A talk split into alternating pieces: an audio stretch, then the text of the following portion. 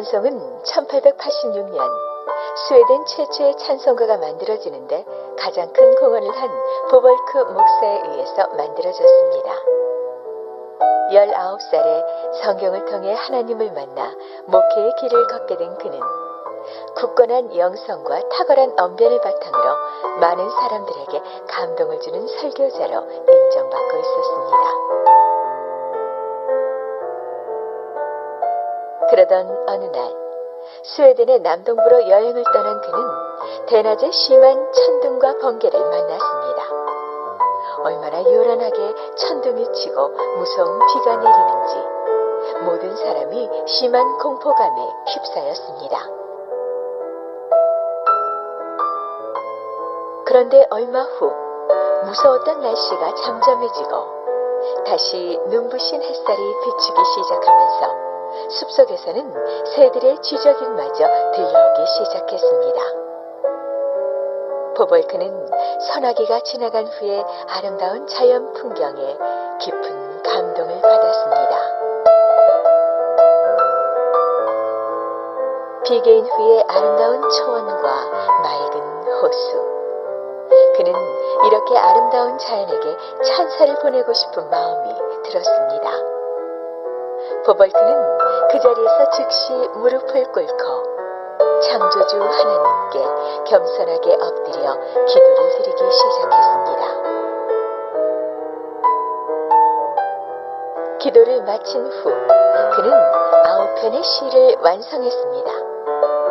이 시에 누군가 곡을 붙여 민요처럼 부르다가 전 세계 성도들의 사랑을 한 몸에 받게 된 곡이 바로 찬송가 79장 주 하나님 지으신 모든 세계입니다. 바쁜 일상 속에서 우리가 사는 세상의 아름다움을 미처 느끼지 못했던 분들과 함께 이 찬송을 나누고 싶습니다.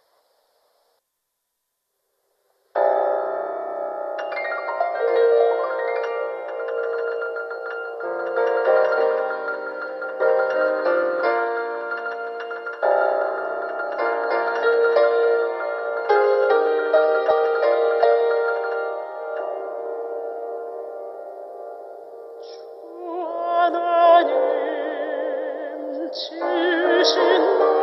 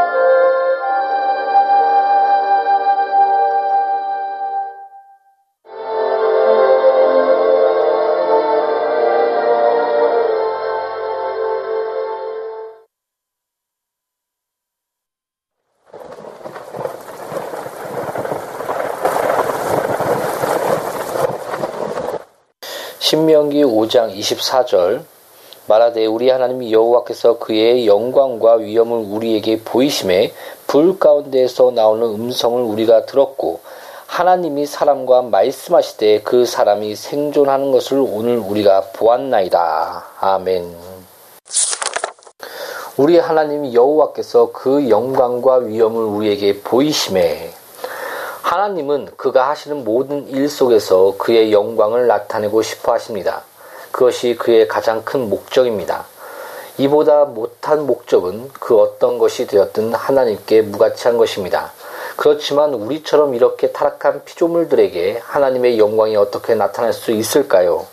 인간의 눈은 한결같지 않습니다. 항상 자신의 영광을 구하며 곁눈질하고 자신의 능력을 과대평가합니다. 그래서 여호와의 영광을 볼 자격이 없습니다. 따라서 하나님이 영광 받으시려면 먼저 그 길을 가로막고 있는 우리의 자아가 옆으로 비켜서야 합니다. 바로 이런 이유 때문에 하나님은 그의 백성들을 종종 공군과 어려운 가운데 빠지게 하시는데 그것은 그 속에서 그들이 자신의 어리석음과 연약함을 의식하고 하나님이 그들의 구원을 위해 역사하려고 찾아오실 때 하나님의 위엄을 볼 수 있게 만들기 위함입니다. 그 생애가 평탄한 사람은 주의 영광을 거의 보지 못할 것입니다. 왜냐하면 자신을 비울 기회가 별로 없었던 관계로 그 속이 하나님의 계시로 채워질 수 없기 때문입니다. 물이 적은 개울이나 얕은 시내를 향해한 사람들은 폭풍우 속의 하나님에 대해 거의 아는 바가 없습니다. 그러나 큰 물을 건너본 사람들은 깊음 속에서 하나님의 기묘한 일들을 봅니다. 우리는 사별이나 빈곤, 유혹이나 치욕이라는 거대한 대양의 파도 한가운데서 여호와의 능력을 배웁니다. 거기서 인간이 얼마나 작은 존재인지 깨닫게 됩니다. 따라서 만일 하나님께서 우리를 험한 길로 인도하셨다면 이로 인해 오히려 하나님께 감사해야 합니다. 우리가 하나님의 위대하심과 인자하심을 체험하게 된 것도 바로 그것 때문이었으니까요. 여러분은 환란을 당했기 때문에 그 외에 다른 방법으로는 도저히 얻을 수 없는 지식의 부유함을 얻게 되었습니다.